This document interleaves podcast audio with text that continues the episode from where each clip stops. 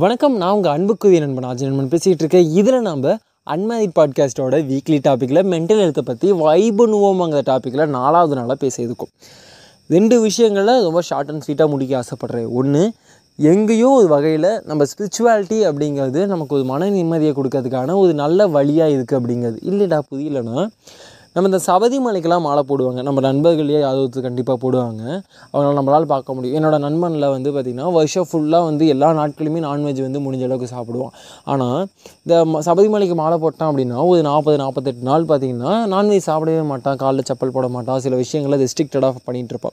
அப்போது நமக்கே தோணும் என்ன அப்படின்னா ஒரு விஷயத்தில் நம்ம ஃபோக்கஸ்டாக இருக்கோம். ஒரு விஷயத்து மேலே நம்ம காதலும் அன்பும் ஒரு மிக மாபெரும் நம்பிக்கையும் நம்ம தொடர்ந்து அது மேலே ரொம்ப ஃபில்டனாக நம்ம ஃபாலோ பண்ணும்போது அதுக்காக தேவையில்லாத டிஸ்ட்ராக்ஷனை நம்ம தவிர்க்க முடியும் அப்படிங்கிறது. நான் நான்வெஜ் அப்படிங்கிற டிஸ்ட்ராக்ஷன் சொல்லலை. ஒரு எக்ஸாம்பிளுக்காக சொல்கிறேன் நம்ம என்ன தான் ரெகுலராக அடிக்டிவாக ஒரு விஷயத்தை ஃபாலோ பண்ணிகிட்டு இருந்தாலுமே சில விஷயங்களை நான் சால்வ் பண்ணான ஒரு ஃபோக்கஸ் வச்சுருக்கும் போது அந்த அடிக்ஷனான விஷயங்கள்லாம் நான் தூக்கி போட்டுட்டு எனக்கு எது வேணுமோ எனக்கு எது முக்கியத்துவமோ அதுக்கான முக்கியத்துவம் என்னால் கொடுக்க முடியும்.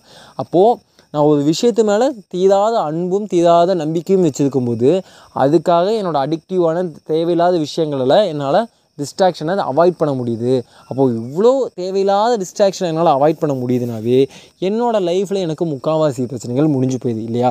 அப்போது ஸ்பிரிச்சுவாலிட்டி அப்படிங்கிறது அதை நம்ம ஃபாலோ பண்ணும்போது கொஞ்சம் ஆள் ஆழ் மனதில் ஃபாலோ பண்ணும்போது நமக்கு அதனால் ஒரு சின்ன மனநிறைவு கிடைக்குதுன்னா ஆமாம் கிடைக்குது அப்படிங்கிறத நம்மளால் ஒத்துக்கணும்.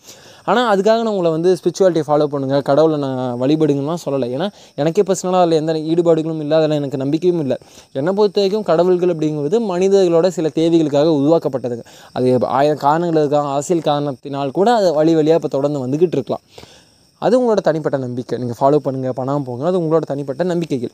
ஆனால் ரெண்டாவது என்ன மாதிரி மனிதர்களுக்கு இருக்கக்கூடிய சின்ன சின்ன மன சோர்வுகளை தவிர்ப்பதற்கு ஒரு சின்ன வழி என்னென்னா உங்கள் என்னோட ச பர்சனல் சஜஷன் என்னென்னா நான் வந்து எந்த ஒரு ப்ராப்பரான ஐடியாலஜியும் ப்ராப்பராக ஃபாலோ பண்ண மாட்டேன். எனக்கு ஸ்பிரிச்சுவாலிட்டிலையும் நம்பிக்கை இல்லை.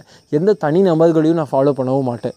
அப்போது நான் வந்து எதை வச்சு என்னோடய மன சின்ன சின்ன மன சோர்வுகளை நான் தவிர்க்கட்டும் எனக்கு என்ன தான் நண்பர்கள் கூட சந்தோஷமாக இருக்கேன் இல்லை தனிமையில் கூட நான் சந்தோஷமாக இருக்கேன் அந்த நாளை நான் ரொம்ப எங்கேஜிங்காக என்ஜாய் தான் பண்ணிக்கிட்டு இருக்கேன். பட் இருந்தாலும் சம்திங் இஸ் மிஸ்ஸிங் மாதிரி ஃபீல் ஆகுது அப்படின்னா ஒரு விஷயம் தான். என்ன நான் வந்து ஒரு டூ த்ரீ மந்த்துக்கு முன்னாடியிலேருந்து இப்போ கண்டினியூவாக பாட்காஸ்ட் பண்ணிகிட்டு இருக்கேன் அதுக்கு முன்னாடி வந்து சில நாட்கள் என்னால் பாட்காஸ்ட் பண்ணலை. நான் பண்ணவும் பண்ண அந்த சூழ்நிலை எனக்கு அமையலை. அப்போது அல்லது ஒரு ரெண்டு மூணு வருஷத்துக்கு முன்னாடி நான் அந்த பாட்காஸ்ட்லாம் ஸ்டார்ட் பண்ணுறதுக்கு முன்னாடியும் எனக்கு இது ஃபீல் ஆச்சு. என்னென்னா ஏதோ சம்திங் இஸ் மிஸ்ஸிங் அப்படிங்கிற வார்த்தையை நான் அடிக்கடி யூஸ் பண்ணிகிட்டு இருந்தேன் ஆமாம் நான் சந்தோஷமாக இருந்தேன். என் ஃப்ரெண்ட்ஸ் கூட நான் ரொம்ப ஜாலியாக ரொம்ப ஜென்யூனாக தான் இருந்தேன். பட் இருந்தாலும் சம்திங் இஸ் மிஸ்ஸிங் அப்படிங்கிற மாதிரி ஃபெல்ட் ஆச்சு. பட் நான் ஒன்ஸ் பாட்காஸ்ட் அப்படிங்கிற விஷயத்தை ஸ்டார்ட் பண்ணும்போது அந்த ஃபில்ட் எனக்கு இல்லை. அப்போதும் சில நாட்கள் பாட்காஸ்ட் பண்ணாமல் ஒரு பெரிய கேப் எடுக்கும்போது அதே விஷயம் ஃபாலோ ஆச்சு.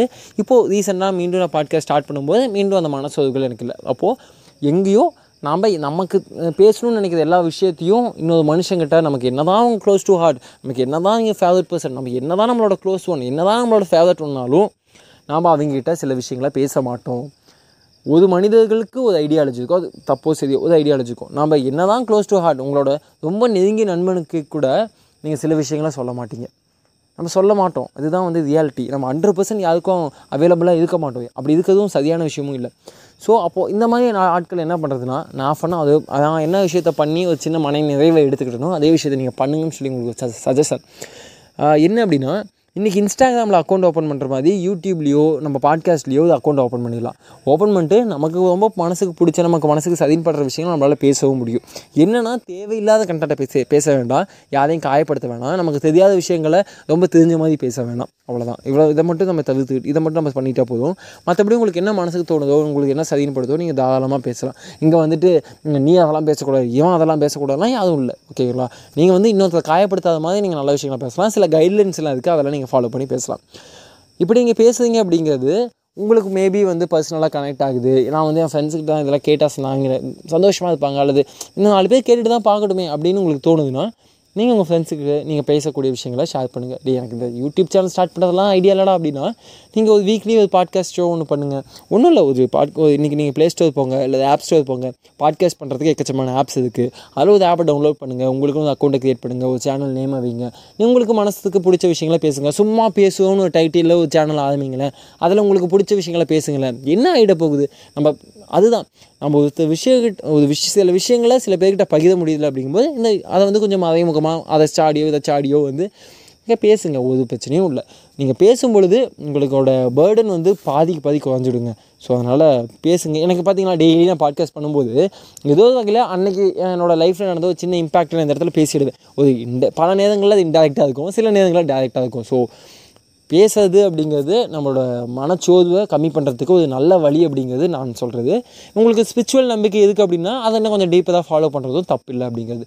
இன்னொன்று நம்ம எந்த ஒரு நம்பிக்கைகளுக்கோ நமக்கு விஷயத்தமான விஷயத்த மேலே நம்பிக்கை இருக்குது அப்படிங்கிறதுனால அதை வச்சு இன்னொருத்ததை நம்ம இழிவுபடுத்துறதோ தாழ்த்தி பேசுறதோ அது தேவையில்லாத விஷயம். ஏன்னா இது எல்லாம் தெரிஞ்சதுன்னு யாருமே இல்லை. அவ்வளோ பெரிய ஞானின்னு சொல்லி போற்றக்கூடிய சாக்லேட்டிஸே என்ன சொல்லுவது தெரியுமா? எனக்கு வந்து தெரிஞ்சதெல்லாம் ஒரே விஷயந்தான் எனக்கு எதுவுமே தெரியாதுங்கிறது மட்டும்தான் எனக்கு தெரியும் அப்படின்னு சொல்லுவார். அப்போது நாமளாம் ஏமாத்துறங்க. ஸோ தொடர்ந்து பேசுவோம். நான் உங்கள் அன்புக்குரிய நண்பன் அஜய் நண்பன். இது அன்மாதிரி பாட்காஸ்ட் வெயிட் பண்ணுங்க நான் வந்துக்கிட்டே இருக்கேன்.